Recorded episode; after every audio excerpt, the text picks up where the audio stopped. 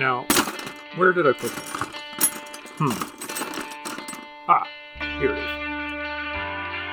Welcome to the Toolbox. Tools for life and everything in between. Stuff you can use or toss, it's up to you. Welcome back. This is episode nine now of Tools for the Toolbox. Thanks for joining us. Uh, I'm going to introduce, well, again, I'm going to let my guest introduce himself and then we'll get talking. So, right off the bat, who are you and what is your military background? Well, hey, Chance, thanks for having me, first of all. Uh, my name is Bryce Hooper. For those that don't know me, I am uh, 11 years, 6 month, 18 day MSE op veteran. But who's counting? But who's counting? yeah, only us and convicts are Yeah, counting time frames. Exactly. Um, I did three deployments overseas, uh, all with my transport family, um, and then also some uh, domestic deployments as well, like the BC fires and the Winnipeg floods, like we've all done, and uh, so on and so forth. Good times. Now, for those that don't know, what is an MSCO? A glorified truck driver. Um, between the Army and the Air Force, I had done everything from mail delivery to VIP driving to uh, driving an up armored semi truck uh, overseas to plowing snow in Winnipeg on the Air Force Base. That sounds like a lot of fun. You guys, you uh, rolled in the, the AHSVS? yes, Yeah, big transformer truck. those things were awesome. Yeah, yeah, absolutely bulletproof. Wow. Yeah. yeah. Well, they were designed to be, right? So the whole thing Yeah. was that it, would, it could be blown up and the cab would just fly off. Yeah. And everybody inside would be fine. Other Yeah. Yeah, around a little because even the chairs were mounted to the back wall instead of the floor, so that way it avoided all the. And I, I myself never experienced any major battle damage in an age, but I did see what happened to somebody who had hit, and it blew off a little bit of the front fender and the stair going to the driver door, and, and the guy walked away like mint, right? Yeah, a no. smoke and a, a smoke and a drink later, he was kind of okay. yeah, I had um, the pleasure, I can't say the pleasure of, uh, well, I had the pleasure of driving around in an AHSVS once. And man, those are some comfy, like the air ride seats and the, uh, was it, pneumatic doors? And are Yeah. they pneumatic or are they No, hydraulic? they're hydraulic. Hydraulic pressure, doors. Yeah, yeah. Um, Seven hundred pound doors, man. They were yeah. ridiculous. Yeah, and it just felt very like uh, futuristic, right? You press the button, doors open.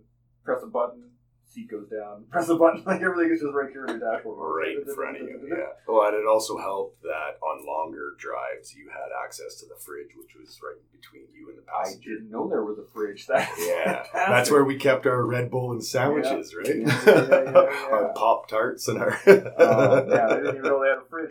Oh yeah. Although I, it reminds me, there was a point in time we were in.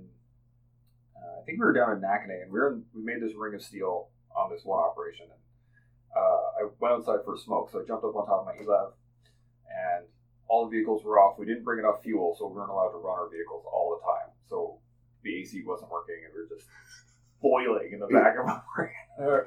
Uh, or I guess it's say baking in the back of our vehicles. You internally just like- rooted Oh through. god! So I get outside, I sit down, and I'm having a smoke, and I look around this ring of steel, which the engineer LAV is on, the Badger is on, the FAR is on, Okay. and the HSVS was on, with a dude sticking out of the hatch on top of the C7.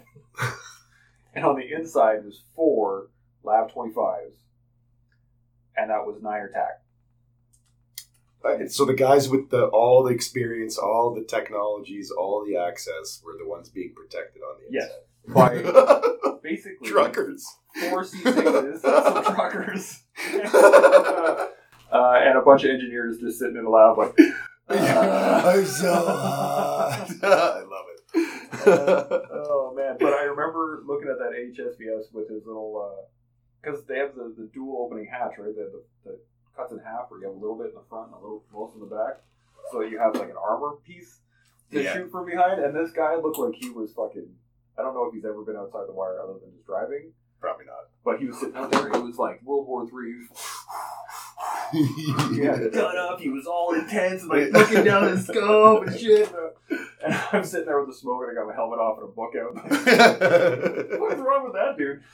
But we were- First time he pulled Sentry, that's for sure. Yeah. Well, we were out. We were out in the bush, like out in the boonies. There was. Uh, we had a mountain. I think maybe like 800 meters to our rear, to our north, and then the city of Nakhonay or the town of Nakhonay, which was a hotbed for fucking uh, insurgents. So the whole concept was we were going to go clear out, but it just turned into a the tanks like Tango 2 and uh, the Strats decided they were going to lead that mission, and oh man, it turned into a quagmire and a half. this sounds like we should be lighting a smoke at this oh point. yeah, really, gotta get the helmets on at this point. It was, it was bad, but um, so MSE ops, yeah, great dudes. I mean, the only issues I ever had with them was whenever we have to hand a vehicle back in. Yeah. you guys are nitpicky when it comes to getting Well, your vehicles turned back in. Who else do you think cleaned them after you guys? well, Us. Well, yeah, we would clean them, and they would be clean, and we'd bring them in, and they, they the guys at least here at Edmonton, they were a bit uh, anal. Yeah. oh yeah, returning like field vehicles. Yeah, just just like regular patterns. like city pattern rentals and stuff. And Yeah. they'd be like, "Oh no, it's got to be clean." We're like, "We just were at the wash bay. Like we literally were just at the wash bay, and we drove here. There is a little bit of dirt on the tires driving on the road, and they would just be like, "Nope, no, wash again." Like, "With what? Like, what you want?" Where are we supposed to go and wash this? I, I realized too late that that's the perfect excuse though for the day, right? If you have to return uh, a vehicle to MSE you just go to the wash racks and you sit there, hang out for most of the day. Bring it back at three fifty five. Exactly, We won't care Not at a- that point. Here you go, boys. yeah. and then you get back to the unit, and they they would be like, "What happened, man? What's going on? Where were you all day?" And you'd be like, "Man, MSE ops, they just wouldn't return. I had to watch the vehicle like six times, back and forth and back and forth. God, I had to hit the gas. Uh, you had to fill up halfway through. yeah, halfway through, just like it. Yeah. Anyway, they uh, but they're good dudes, and you know they always drove us where we needed to go. So I was quite happy not having to drive the nine hours to Suffield or three hours to Wainwright or all the. Oh yeah. we had the bus drivers for that. So thank Yeah. you. they were good. And the cruiser guys are usually pretty good too. Yeah, And they've been in long enough. Yeah. where they'll put a movie on and Yeah. just let you be, exactly. just as long as they can take their beret off and not and care about anything. Yep. Yeah. Yeah. There's always those old corporals. yeah. They've been in forever. Yeah. Mhm. Yeah. Mostly remusters. Yeah. There's a lot like I myself. Uh, I'm a purebred, right? I'm, I'm one of the guys that I joined right out of the bat, and I I was an MSE from Yeah. the start.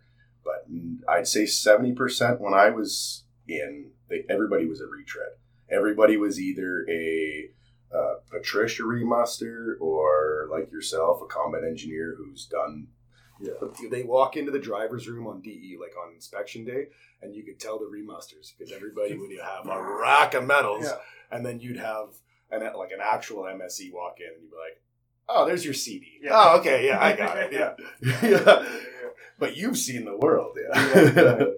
The uh, so what do you do now? Now that you're done with MSE ops, what are you doing? well, transition um, in 2013, uh, and then I found myself just basically taking care of myself and trying to sort out um, what I now know is men- mental health and uh, dealing with um, addiction issues and all of that other kind of stuff until until I went to uh, a course in 2014 called Can Praxis, Mhm. um, and it's equine based therapy. And there, I was introduced um, to cannabis as medicine from another veteran. Uh, more of an education, sitting around a fire, and kind of opened my eyes to what I used to be on medication wise and what I gave into in the system, um, which then it kind of led my journey to where I am now as a educator, brand builder, somebody who helps several different clinic platforms um, approach veteran patients with education and, and different material like that. You know, I think the uh, the key is education, and I mean it's one of the reasons why I started this podcast is that you don't know what you don't know, and then when you do know, it's eye opening sometimes. Yeah, exactly. just uh, change your life. It can change pretty much everything about you know how we go about our day with just a small piece of information. It's quite There's been so much, so much misinformation given to us, especially in the military world, about uh, about medications, about things that can be prescribed by doctors now that were once told to us that were like career enders. Yeah. If if we were if we were caught smoking any kind of cannabis in your mil- in the military pre legalization, you were on a spin dry course. You were looking at demotion and or charges and or fines and Yeah. or like you're you're you're just you're fucked. Yeah. there was nothing left. it's basically a career ender because we, Oh, I yeah. had two guys get taken off our tour because they they pissed hot for pot and just gone. No questions, they were off tour, and we all of a sudden had to have replacements come in, which you know whatever everyone's trained for the same job, but Yeah. uh, I think it was it was two or three months before we left was when they got taken off. So like they had done the entire workout Wow. and then for some odd reason decided that was a good time to do it. But Yeah. uh, um, but yeah, it, it it's a career ender. And the one guy VR'd after he got charged and after he got taken off tour, like there was all the fines and all that stuff they Yeah. normally get, and then he just. He said, "I'm done."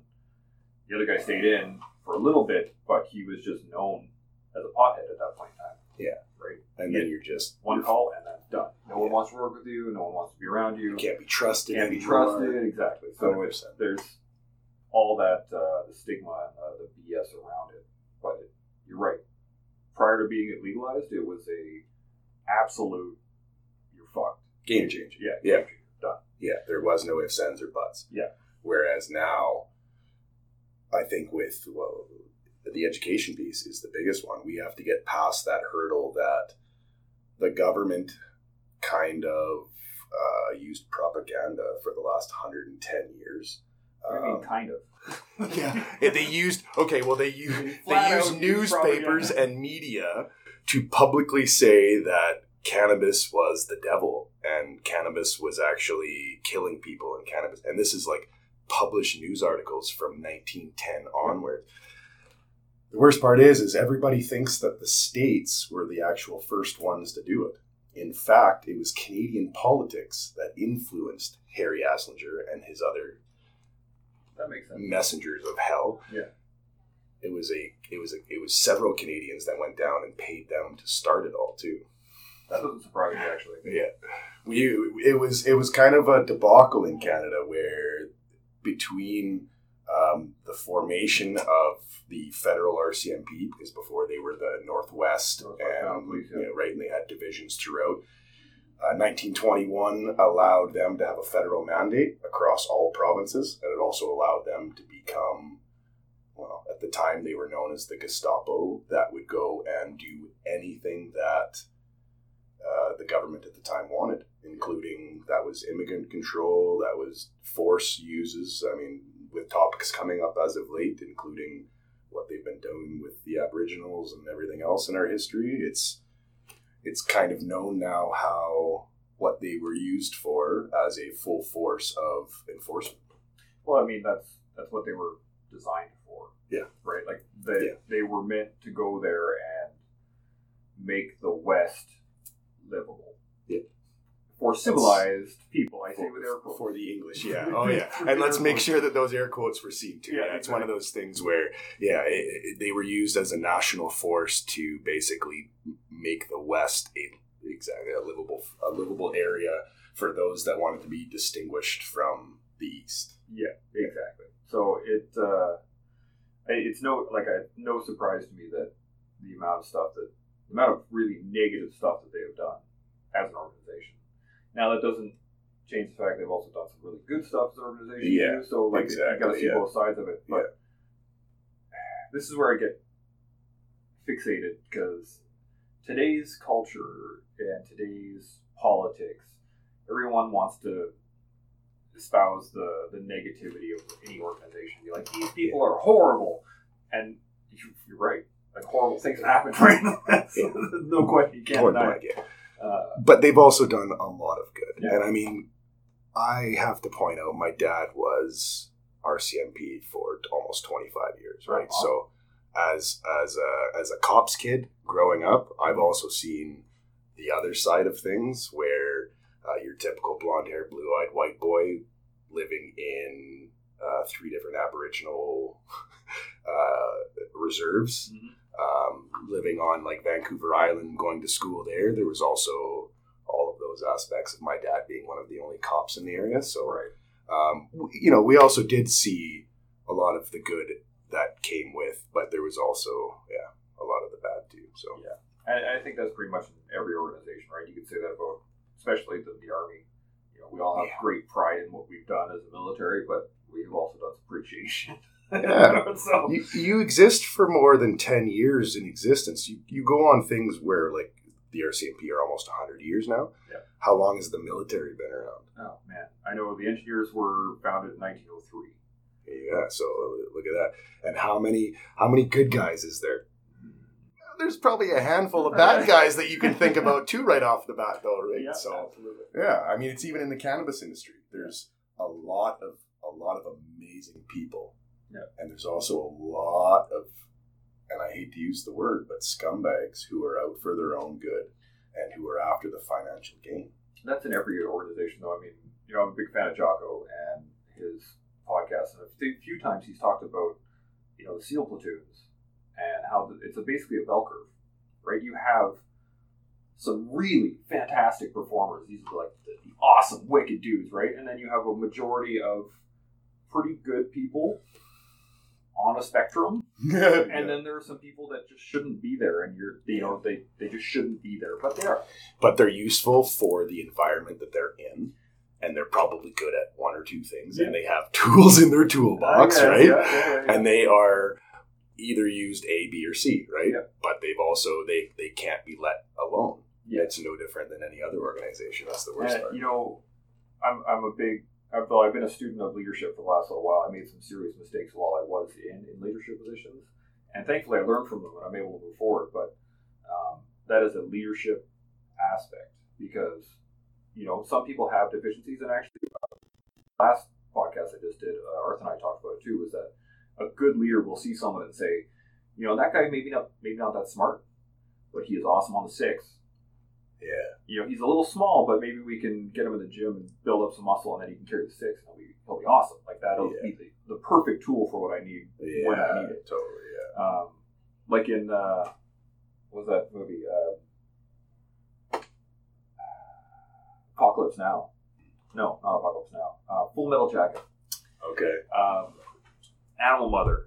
When they were they were walking around, I think when Joker and Animal Mother first got introduced, and he was like they were getting into a, a bit of a scuffle. And they were about to start throwing hands, and the other guy's like, he may not be the most sociable person, and you wouldn't want to bring him to your back home to your mother, but in a firefight, he's the guy, Oh, yeah. right? And he's carrying the sixty with all the ammo and stuff. And it was just like, you know, a good leader will be able to tell that, right? He, let's not put him in front of the, the cameras, right? yeah he's got a face for radio right Yeah. yeah, you know, in a fight, these are the guys you want. And um, yeah, like, like I said, I think it's a leadership thing to find that bell curve, be able to see it, Yeah. and then utilize those people. 100% And uh, unfortunately, when you have a new industry like the cannabis industry, you don't have any. I can't say you don't have any, but you don't see as often the uh, in the development power players kind of step up and be like, "We're going to take the lead here," yeah and there, then there's a lot of there's a lot of power takers yes, that because it being a brand new industry in the medical field, there's a lot of people who are already in the medical field or uh, are versed in the pharmaceutical world, and because cannabis is a medicine, there's a lot of people that are taking advantage of that brand new system. Um, there's a lot of people. Uh, you know what? It's been perfect example. There's an LP that is in Alberta. Um, I'm not going to name them because I do have several friends in the organization. Um, but it's showing exactly fiscally where they are now and where the organization is sitting. That the right leadership at the top definitely did not steer them in the right direction, right? Where they he had um, experience in other fields, but it wasn't focused in the cannabis industry as to where it should have been. It wasn't patient driven, It wasn't advocate driven. It was where they were looking at hostily taking over the entire industry so that way they could be one of the only big ones. Right. Unfortunately, it's proven to the point where now that CEO is no longer with the organization. Um, fiscally, they are doing horrendous, and you know they're finally turning to the point where they are engaging with patient reps and people to want to engage with their their clientele now because leadership just basically stepped away from it and organized on the top part of things. Yeah, that's that's a very negative outlook, uh, especially when you talk about leadership, because they're not thinking about what's happening on the ground. Yeah. and that you know, as this is a saying, I don't know, every military I've ever come across, the uh, the, the call in the field stands right. Like that guy is there. You should be listening to him. how many times, how many scenarios throughout major battles where generals would get information from the front. Here you go, blah blah blah. This is happening. And he's like, whatever. And then they lose because that was the key thing that you needed to listen to in order to like There was that pivot point. yeah. Or on the on the opposite side too, where somebody has just you know a call, a young lieutenant or captain has made a call and said, "This is what's going to happen. Let's go." And you know the generals are like, "Fuck, that's a good idea. let's Yeah. do it." Like, Why didn't that happen earlier? Yeah, exactly. totally. and then that changes an entire battle around all over and the positive side of it. So, yeah, the uh, listening to the guys on the ground, man. That's that should have been the focus Yep. when the pharmaceutical industry has struggled for the last hundred years on side effects and not healing. It's a cycle of take this. Okay, now you've got these side effects. Take this. This will help you. Take these. This will help you. You can't sleep now. Okay, well, this will help you. Where cannabis was more of the, it's it's brought around like a whole a holistic healing Yeah. where everybody's getting away from the large pharmaceutical stuff, stepping away from all of their pills of any kinds, and they're actually going into they want to be able to use one medicine for all of their ailments instead of 30 medicines for the one ailment that might be bothering them. Yep. Yeah, I've uh, actually I was I was in that methodology actually at one point. The um, with all of my injuries and all the pain and all the stuff that I'm the, the chronic pain that I have, I'm also a big dude, and so I need more pharmaceuticals in 100%. order to do anything that most people would have. So, you know, the doctors were prescribing me T4s, and I was like, these aren't working. Like I'm still in pain Yeah. and I'm fucking constipated, and I my, my stomach hurts when I take them now because And my, because it was my brains are fuzzy and Yeah. I can't make things happen. anymore. exactly. And so they're like, okay, well, the next step up is Percocet. And I was just like, no, yeah. no, See, that. and that's I, I I I went through the same cycle, man. I put some serious damage on my body within the first three months of me being in the military. Um, I was a quadriplegic from my chin down. Oh wow, Um, I had a roommate on my threes who we were both drunk and we were wrestling, and he had me in a headlock and he tripped over the back of a chair but didn't let go. And so my neck and my back, basically everything snapped but nothing broke. Ah. So all of my muscles and my nerves pulled away from everything, and then I would I just I was no, there was nothing. Yeah. Right. Um, so I spent almost ten days in the neurological neurological center in Toronto. Um, well, I, I also met my doppelganger. Awesome dude with an Australian accent. No beard though. He had no Yeah. facial hair, so he was like a doppelganger of me at the time, right? Yeah. Baby face, the whole nine yards, and he walked in, um, and it was like day three or four, and he made a joke and he pulled his pen out and he actually flicked the bottom of my foot. We weren't expecting anything because I had CAT scans and shit, or the CT scans and stuff the day before, and there was a full separation at my neck, right? So I was. They had called my parents. They had told them that they were going to be releasing me from the military, etc. He flicked my foot with his pen.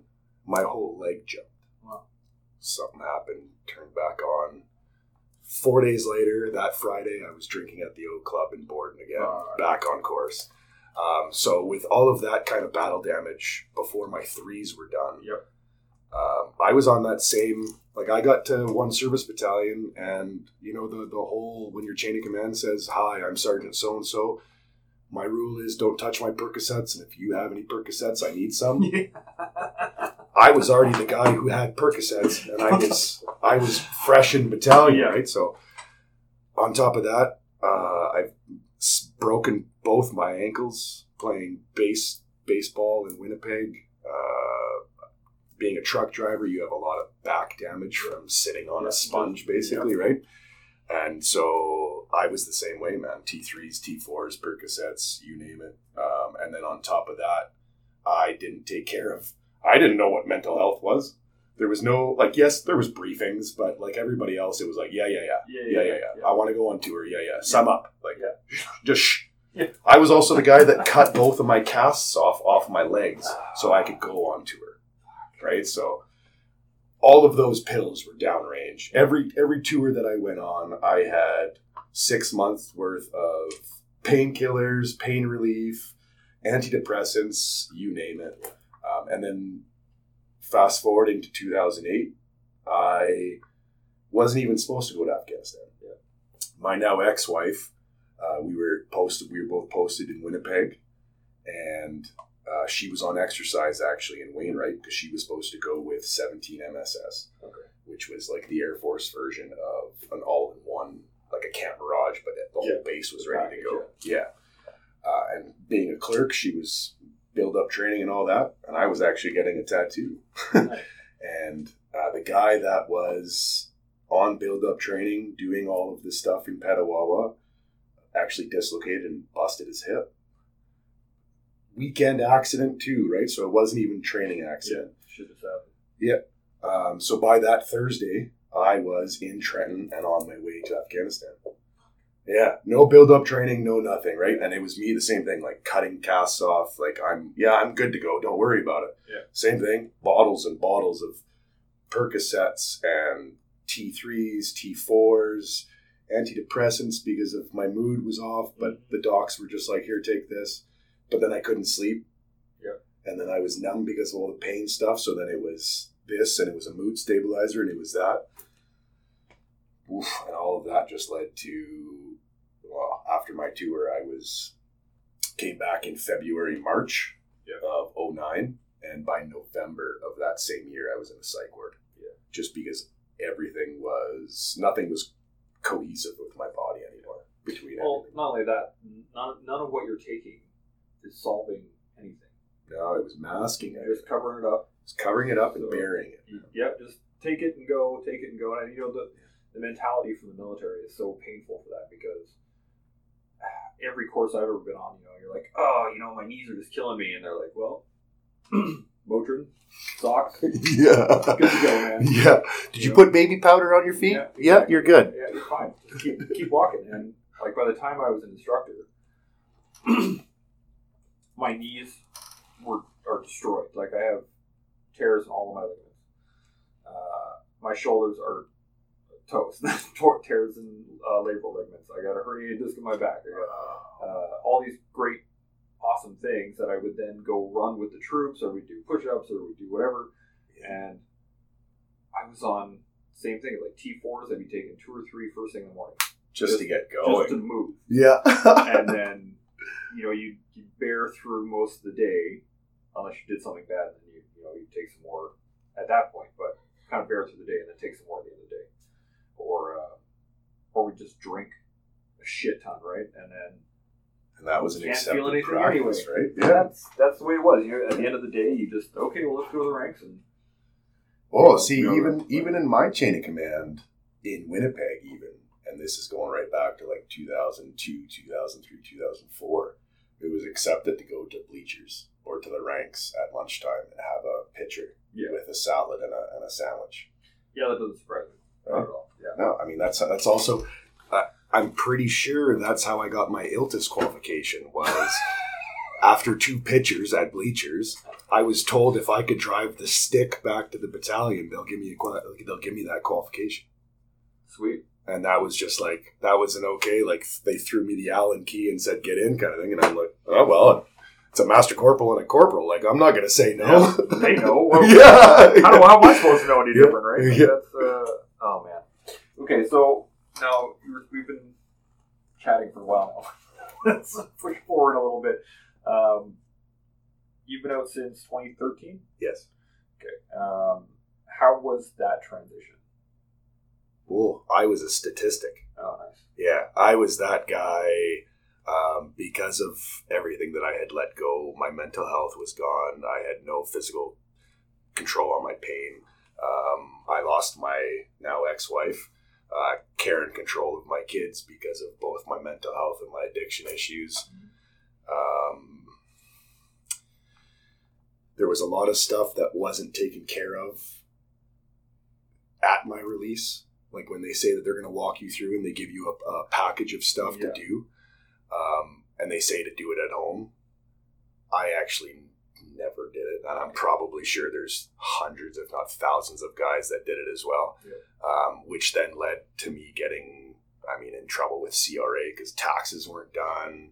Um, leading to there was no benefits filed properly. I wasn't uh, signed up properly with SISIP Manulife. Um, I even didn't have coverage for certain things up until this year. I didn't know I was supposed to have. Like I was that guy, man. I my file got lost. Uh, even going through rehab, uh, th- through VA, that kind of jazz. Um, I was given issues where they wouldn't fund, even though they sent me to the program. Yeah. 80 days into it, they sent me a bill.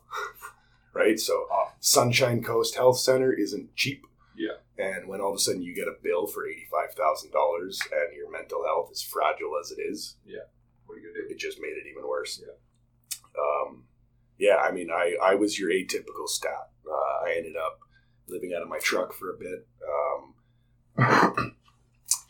I got involved. Uh, Vets Canada helped me. Mhm.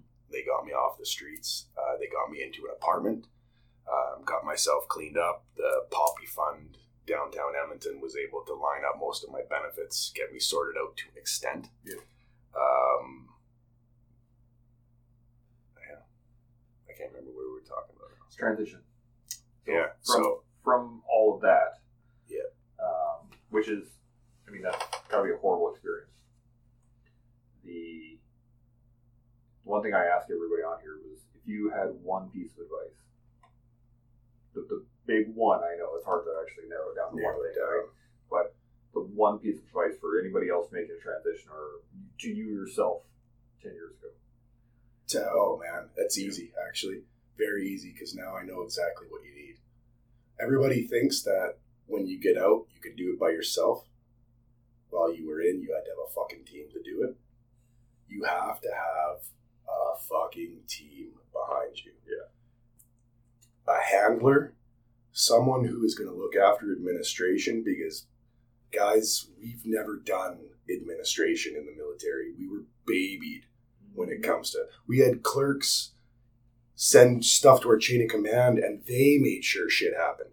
We need a full team of handlers and that if if if you don't have a spouse or you're going through a divorce like most of us did as transition happens try and have somebody on your team who can take notes because your brain even though you think you're clear right now you may not be at all clear six months from now kind of thing. And if you don't have those somebody taking notes or stuff writing down or a proper hobby in place or something to keep your hands busy. Yeah. now i know i'm supposed to lump all of that into one but basically have a good team behind that that's probably the most common thing I've heard from pretty much every vet I know is, you know, uh, rely on the people around you.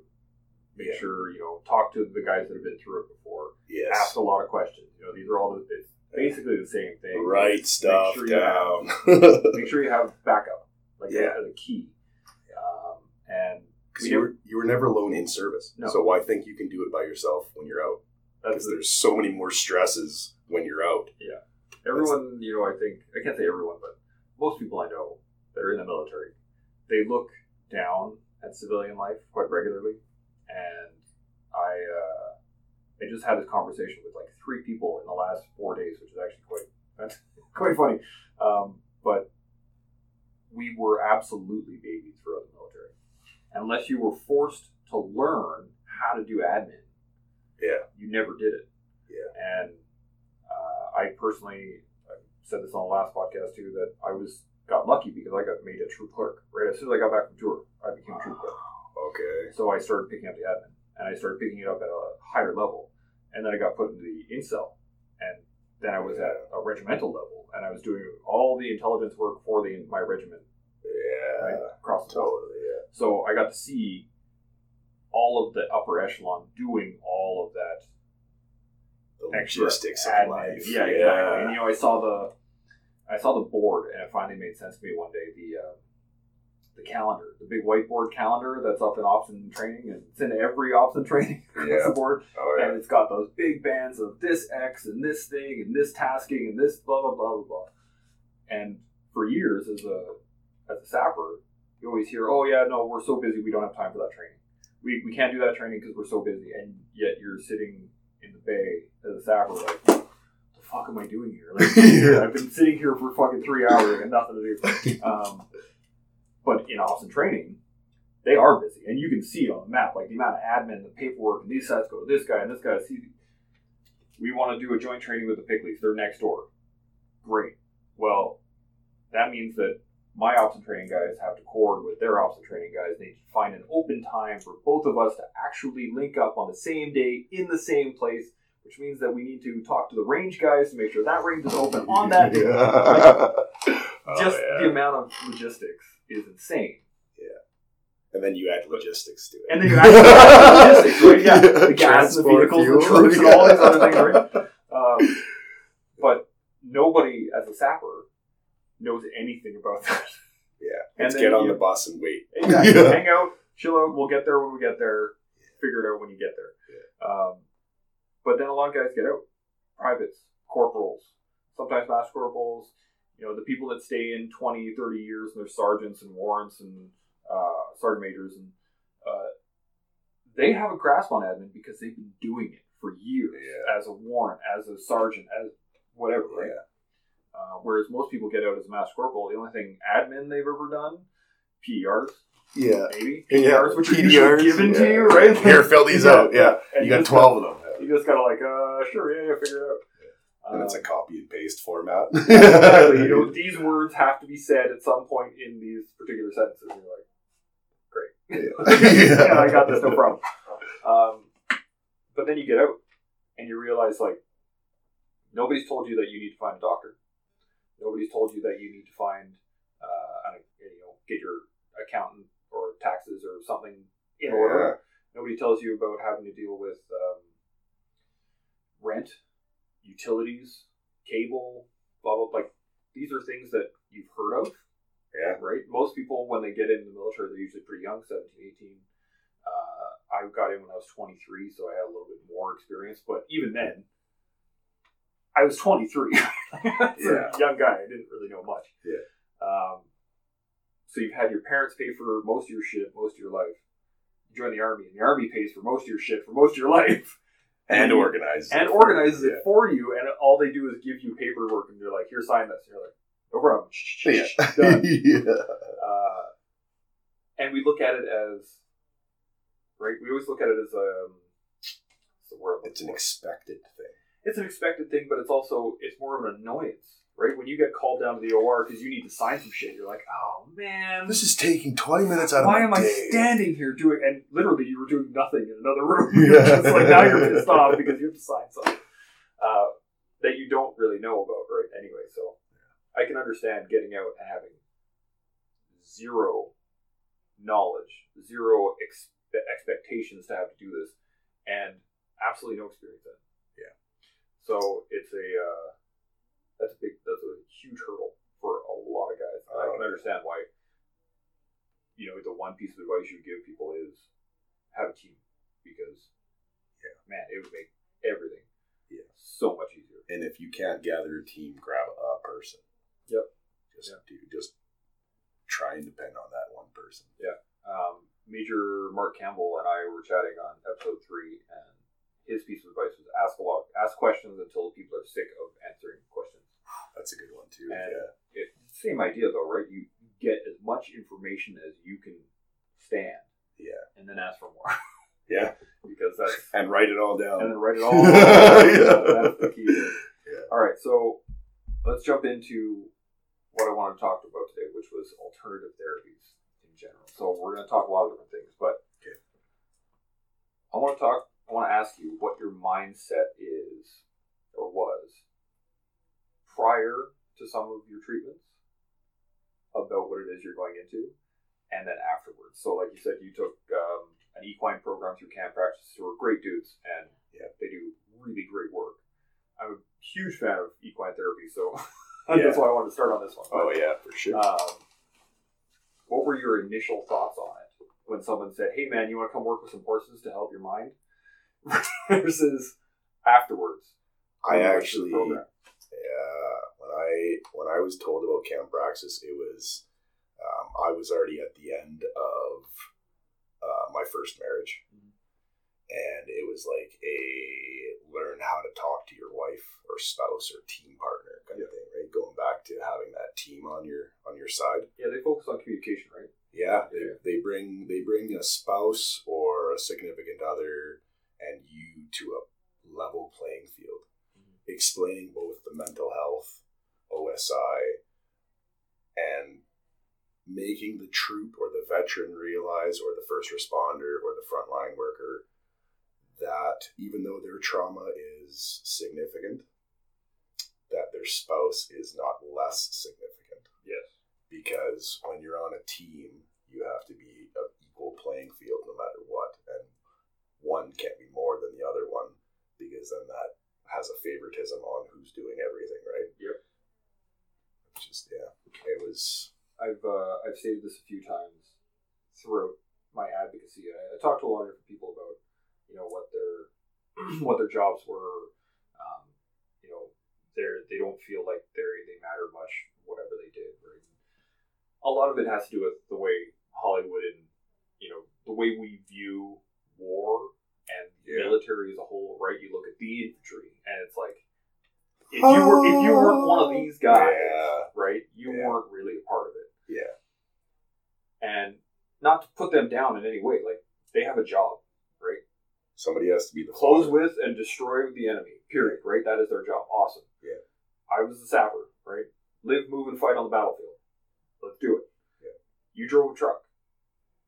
That you know that's a hugely important job because if we don't have the supplies to do what we need to do, we Yeah. can't fucking do it. can't push forward, Can't can't do anything, right? Supply guys very important. You know, you have to have bullets. You have to have food. You need water. You need, Yeah. like Oh, these yeah. are like hugely important jobs and there's this sense of like you know everybody has pride in their own unit and what they are pride of their trade or whatever they do right but um, you can't do anything without the other people around 100%. Yeah. and That's the team part. and that's the team part right and especially when we we get out of the military again a lot of guys have that bravado and the the you know, I was fucking whatever Yeah.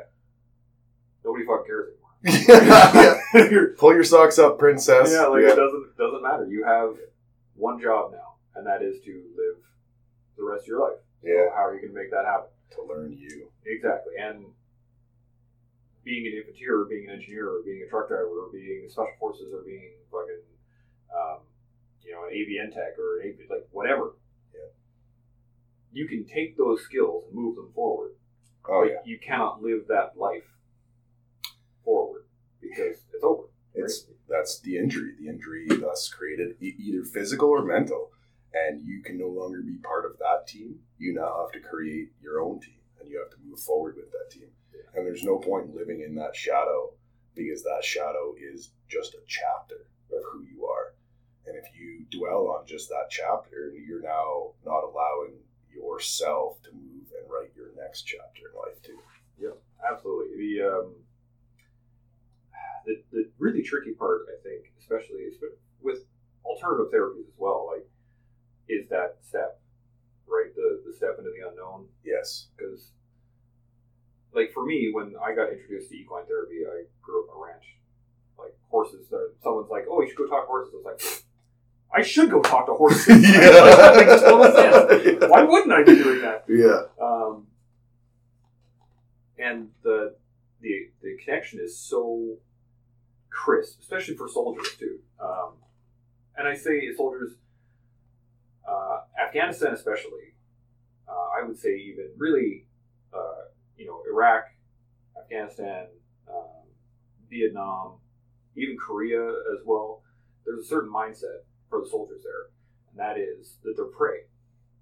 And we don't like to admit that we're prey because when we go on the offensive, right, we go on the offensive. Strong. Tough. And like, yeah, It's that bravado, shit. Yeah, right. And it's true, you go out on the offensive. But the moment that offensive stops, which they all do, Mhm. you are now prey because the insurgent or the uh, the enemy. Now, I, I don't say in World War II as much because there was less of an insurgency. It was very force on force, right? Front line. You got big lines and that stuff, but you know, the beginning of Korea where it was just fucking people were everywhere. Yeah. You don't really know where the enemy is. Yeah. That's a mindset that we're in, and horses maintain that mindset all the time. Yeah. They are prey animals. They are constantly, you know, the statements that I make for people are like, "Tell me if this sounds familiar from Afghanistan. Is this road safe?" Those guys don't look very good. Maybe I shouldn't go near them. And where I'm sitting, okay to eat. Are you know, is this place good for the rest of my herd? Yeah. You know, like the- these Yeah. are the basic questions that we ask regularly. Yeah. Should I kick that? I kick that? yeah. That doesn't look right. That why is that shiny? Exactly. And so you get into a mind of being prey where everything is a threat. Yeah. And when you work with horses, that's how they live. Hundred percent. So it's such a a crisp connection to be made for equine therapy that again I'm a huge proponent, so I'm a little biased, but No, they also fantastic. horses will also check your ego, yes. and they because like they are a prey animal, like you say, if you go up to them in a flurry on the inside, and your anxiety or your anger or something is just going mock chicken, and you try to attack or attack towards them, attach them, and have that physical meeting with them, they're gonna fuck off. Yeah. They don't want nothing to do with your crazy shit. Yeah. Fuck you, bye. Yep. If you calm yourself, take your shoes off and ground yourself, and maybe empty that sadness, anger, angst, whatever it is on the inside of you, and you actually take a couple deep breaths and allow that feeling to actually go away and mellow out, you'll notice that those horses will actually come back towards you because now they're like, oh, you're doing okay, dude? Yeah. Oh, wow, you really fucking calmed down. Yeah. Maybe you could touch my belly now? Like, Uh, exactly. And it, on top of that, just the recognition, like of yourself, to be able to go, oh man, I'm like I must be in a state of chaos right now. yeah. To watch that horse, like as you walk up to it, and it fucks off. it's just like, nope. something like, and to be able to recognize, oh, I've done something wrong. Yeah. And you're right. It, like it checks that ego instantaneously, and it. Uh, It's almost like a spouse or a partner. if, if you can take it well enough, right? Spouses and Yeah. partners, I just had this conversation. You know, there are times where you're going to clash, and you have to be able to step And of- recognize. and recognize, Yeah. you know what, their point is valid, regardless of what it is. Same level, same. Exactly, you're on the same playing field, and they their their concept is valid, and it's based off of their experience and their life and their whole. That they are Right. an equal being themselves. Yeah, hundred percent. And you can't say, oh well, you know, I, I have more experience in this, so I know better. Yeah. So what? They might have a good point. Yeah, and they've experienced life in a completely different manner. Exactly. So, um, again, another reason why I did this podcast, right? everybody has their points. Everybody has their ideas. Their if things that are effective for them that aren't effective for others. Yeah. Blah blah blah. blah. Anyway, um, so what like what was your initial impression when you went into it and you're all like, horses? You think were you in that like a oh this is going to help me right now, or is it like a Phase one of Can Praxis opened up my eyes to how big the playing field actually was. Yeah. I wasn't aware that everybody themselves struggles. And I was in that mental state where I thought I was the only one struggling with this and there's nobody else that could possibly understand what I'm going through. And when I got there and realized that a it's a common thing that actually everyone releases from the military is going to go through with it in some manner or another. Either it be loss of the uniform or loss of the ego or loss of your regiment or loss of you know Yeah. service or whatever it could be and all the people and all that. Yeah, yeah. anxiety, sleep issues, depression, it doesn't matter. I mean, all of this can be added up into one. And when that was explained to me, that it was such a level playing field, and then it was explained to me on a larger scale of things where I could actually control my body and I actually could control what was going on on the inside and not just control the outside of me Yeah. where it's left, right, left, right, left, right, right. Squad one, squad two, we're going to do this, we're going to do that. Mm-hmm. That's it. Left this way, we're going to go right that way. Yeah. Whereas all of a sudden I could actually, like, I think one of the biggest things was when the mental health team on Can Praxis sits down, either the troops or the spouses or whoever kind of goes to the course separately and explains what mental health is what an OSI is, it's actually updating the gray matter to the point where you you understand it and not just from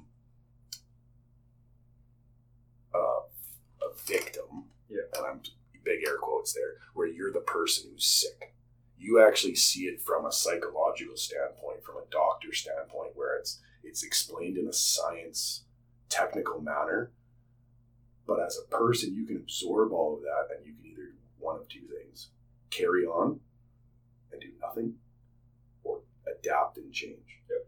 And in the military, we've always been taught Adapt and overcome. adapt and overcome, right? So you're going to take that information, you're going to relay it to your body, you're going to translate it to how you can properly do it. Mhm. And then on top of that, Can Praxis then takes both you and your partner or your significant other and introduces that prey animal and different exercises where then you can control the inside flurry, the outside flurry, pressure and control, like the, everything where as a partner or as a or as somebody who's in a relationship and it doesn't matter what side of the relationship you're in you have to realize that other that other person may actually also be going through the exact same shit Mhm. but they're not vocalizing it because they're realizing that you are struggling just as much and that's where yeah Can Praxis just kind of brought everything to a level playing field and introduced it to it like that oh oh it's that kind of uh I, I call and that was phase one I, I always called those aha moments. Yes. And that was my when I was an instructor. You would see someone grasp the concept, not just what you. And you can see it in their ding eyes. Yeah, the light like, goes on Ah, Yes, there it is. I good Yeah. move on Yeah. now we can keep moving. Yeah. Um, and it, it was, it, it's I think such a huge uh, part of transitioning out of the military too is you have to have that aha moment. You have to have that moment that says, "I can move on." Yeah. And it is. it's allowing you to like the, the analogy that I love to use is not everybody likes to read, but everybody knows how to turn a fucking page, right? Yeah. Well, right now you are on the last page of your military career. You and I, uh, we're Yeah. old at this, facial hair and all that other jazz. Somebody who may be listening to this may be on that cusp of maybe thinking about turning the page to the release portion of things, or it, it, it's allowing you to take that first initial step that they say is the hardest one in the mental health world and then realizing that it's actually not bad at all. It's just another step in another story of your life. Yep. it's not the end of the world. It, it is very difficult to get people out of that too because Yeah. naturally we want to be comfortable right? Yeah. Like, we we seek out comfort and if that comfort comes in a very uncomfortable package like the military then which i mean it is. I mean if you Yeah. live a military lifestyle it can be pleasant.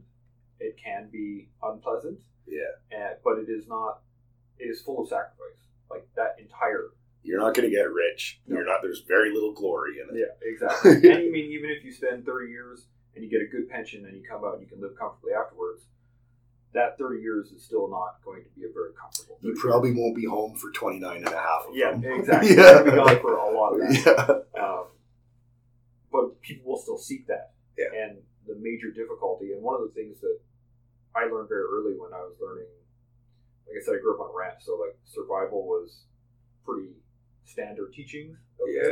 Yeah. And one of the things that I always took to heart was in order to survive in the wild, you want to maintain a state of general uncomfortableness.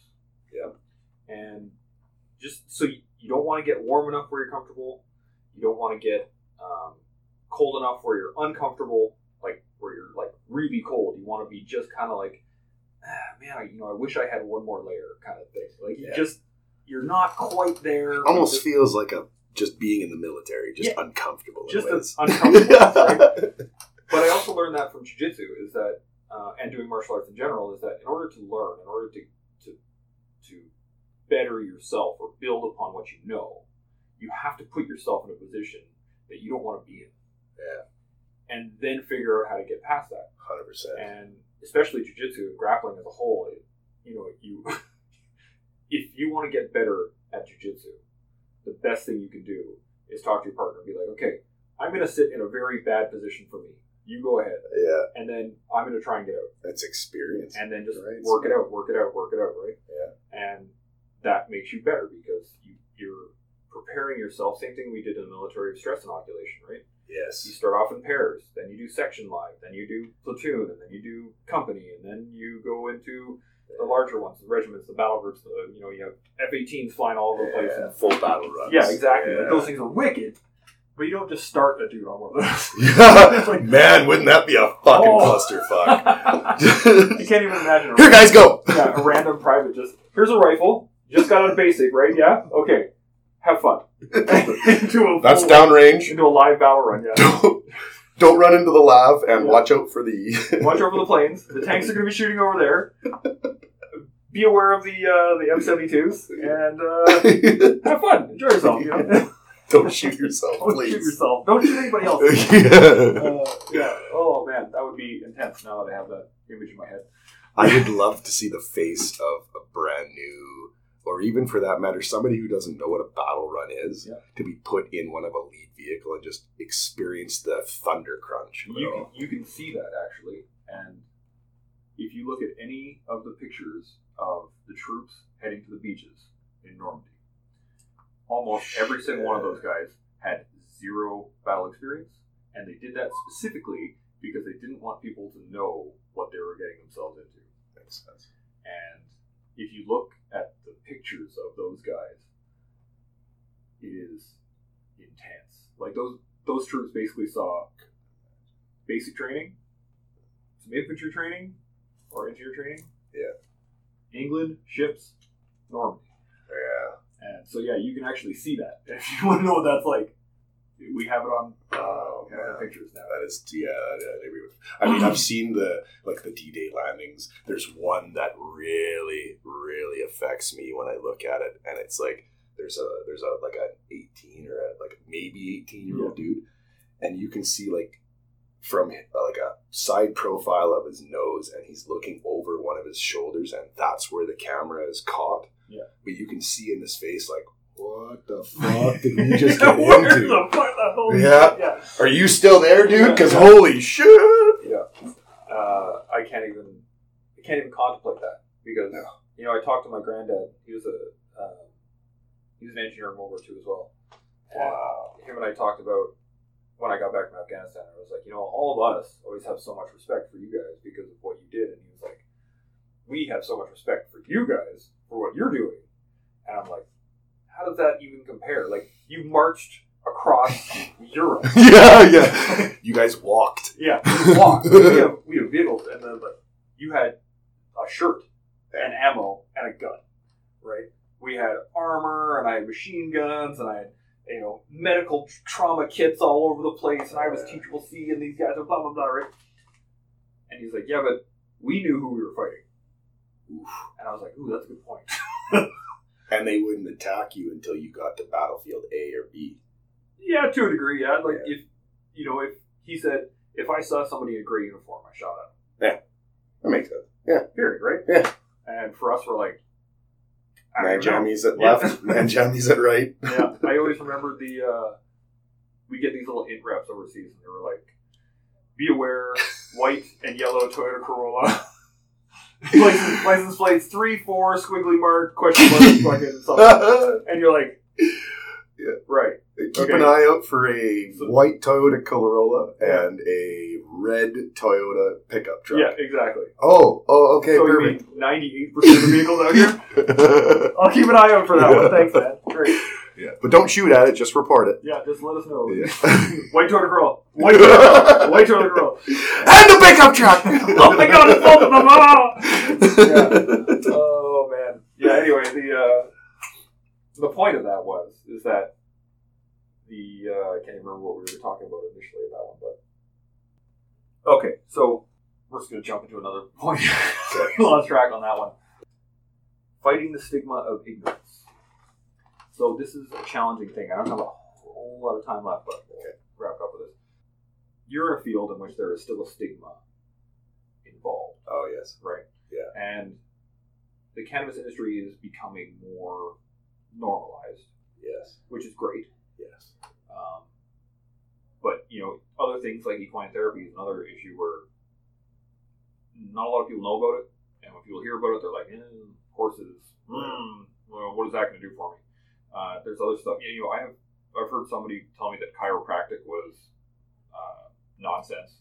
Uh, that acupuncture was science. yeah, exactly. The- It's been around for 2,500 years, but yeah. uh, acupuncture was uh, garbage. I've heard people talk about cupping being negative, even massage therapy, which blows me away that somebody would say massage therapy is bad for you. But there are all Each kinds of people own. out there, right? yeah. And so, how do you fight the stigma that is ignorance? Because really, stigma comes from you just don't know enough. about. Yeah, hundred percent. That's actually the basis of why I developed Mr. Hooper brand. Um, it's eh, eh, from fighting the stigma of mental health to fighting the stigma of men's mental health to fighting the stigma of cannabis as medicine, where you you don't need to be high to medicate. You can actually medicate to a point where there is no cannabis like effects. And actually, that's where you should be sitting at throughout the day. Um, because if you're actually feeling your medicine, you've over medicated at that point. And it like CBD, THC, CBDA, CBG, it doesn't matter. If you've gotten to that point where you're high, that's Too much. an over medication. Yeah. And it, it can be a stimulus even on a CBD aspect where you've dosed too much with a CBD. And it, it is possible. Like, there, not a lot of people can experience it, but it is something that can be experienced with a sensitive system. And just breaking the stigmas of it all is with basic education and information. And that what that's that is what Mr. Hooper is all about is publishing studies either medical wise on mental health on what's the newest and the latest thing for trends for medical treatments uh, for different things um, just getting out of the house for example like mental health is a big one where you get like with covid and everything else going on right now you're stuck in your house and everybody's afraid of going out. Well one of my initiatives with mr hooper is my cruise nights that i've done. Cruise nights allows you to get out of your house it's covid friendly because you're in your own vehicle. Motorcycle car truck van minivan. If you bring an suv we'll fit you in the back right? It's it, it doesn't matter. Semi truck anything but like scooters bicycles we've had a couple come out but nobody can keep up right? Yeah. um, but it's then also you you also meet like-minded people. They may be struggling in the same manner. Civilian military it doesn't matter. It's just getting out and kind of cruising. And then on top of that i bring a little bit of education and a little bit of information on mental health initiatives in the area uh, cannabis products that may be new or um, just information that you didn't know about. Um, there's products that are coming to me and companies that are coming to me that are not you don't have to smoke it. You don't have to use oils anymore. You don't even have to use um, the sprays that they have. Mhm. i mean there's initiatives where companies are coming out with uh, breath strips that are cbd and thc companies that are coming out with capsules right? So it's all about that education and that information that there's not a lot of places that are going to talk about the taboo, but that's what Mr. Hooper is all about. I I put my face in front of in front of screens and in in in awkward positions because if I don't do it, nobody else is going to. And if you want to hear it straight from the horse's mouth and it's viable, proper information that's been medical checked and not just I saw it on Facebook, so I'm sharing it. Yeah. I it's just one of those things where I don't see anybody else doing it, so I'd rather take the initiative and start it myself and then create that platform where hey, you can't market in pharmaceuticals, you can't market in medicine worlds. You'd be able to market through Mr. Hooper though, because mm-hmm. it's a small, age gated community, 18 plus. Everybody's curious about mental health. Everybody's curious about different medical procedures and or programs or and I've even partnered with places like Military Minds, Mhm. right? A full mental health awareness program. They've sent me out t-shirts and hats and you name it and it's that kind of stuff that we either raffle off or just in the in the marketing bags at the end of the night. So Mill Minds is awesome, man. You know, um, I think that's such a key point. Again, education is so so important, and I mean, really, I think I've said it three times now. You don't know what you don't know.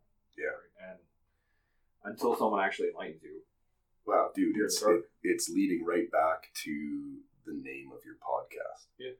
If you don't have the proper tool for the toolbox, you cannot accomplish the proper tasks in life.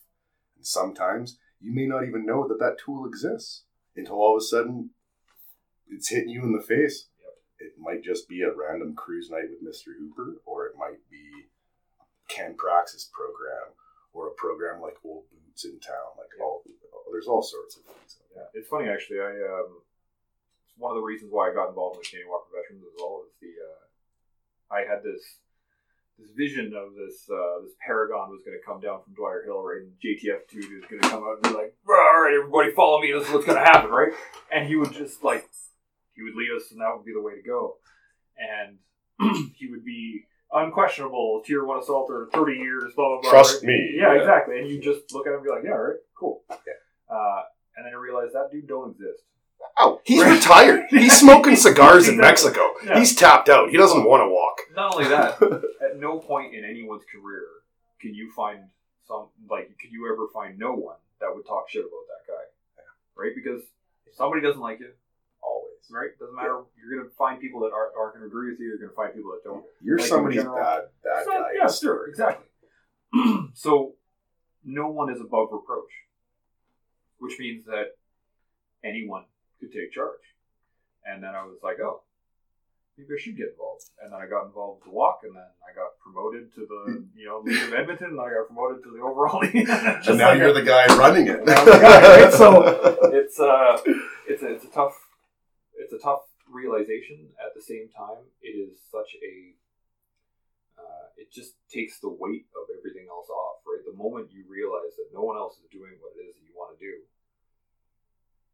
fuck you're the one doing it you're doing it right? you're the one you're the guy That's how I got into the cannabis industry. I started by showing up at my local veteran clinic, Yeah. changing garbages because they'd let me. I was sweeping floors, Yeah. changing garbages. By the end of that clinic stay, I was the clinic manager. Yeah. Like if you if you stick around long enough, someone's going to give you an opportunity. yep You just have to be there. that, that's it really you just you have to be open to it right you have to see and the other thing is you have to see as an opportunity that's a big one And you have to uh, also be in the right state of mind and mental health to be able to take that initiative into that position. Yeah. And if you haven't healed properly, then you're not in that state.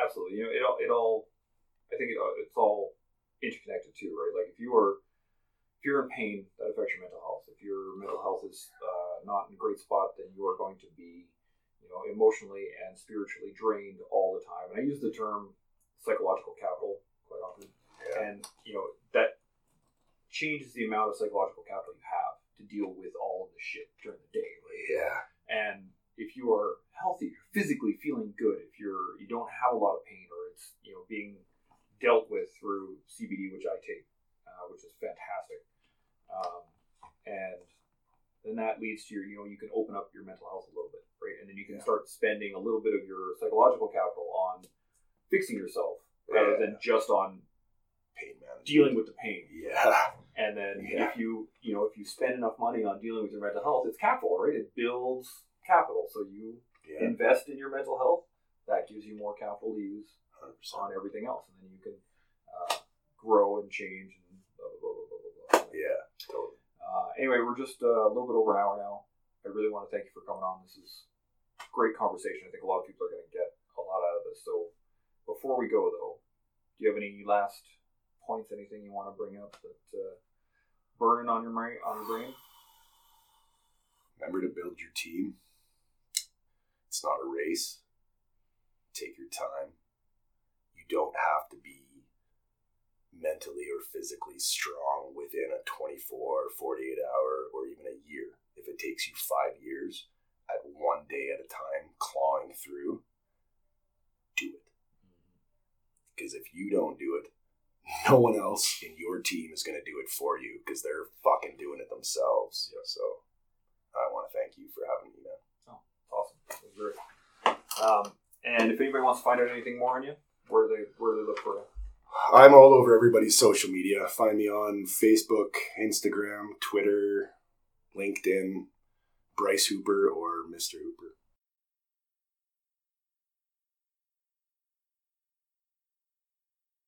That concludes this episode of The Toolbox. I want to thank you for listening. I hope you were able to use some of the information that was offered. I want to thank all those putting it on the line for us every day military, veterans, first responders, and public servants. Keep up the good work. I look forward to bringing you more tools for your toolbox. And until next time, stay open, stay humble, and stay focused. Chimo.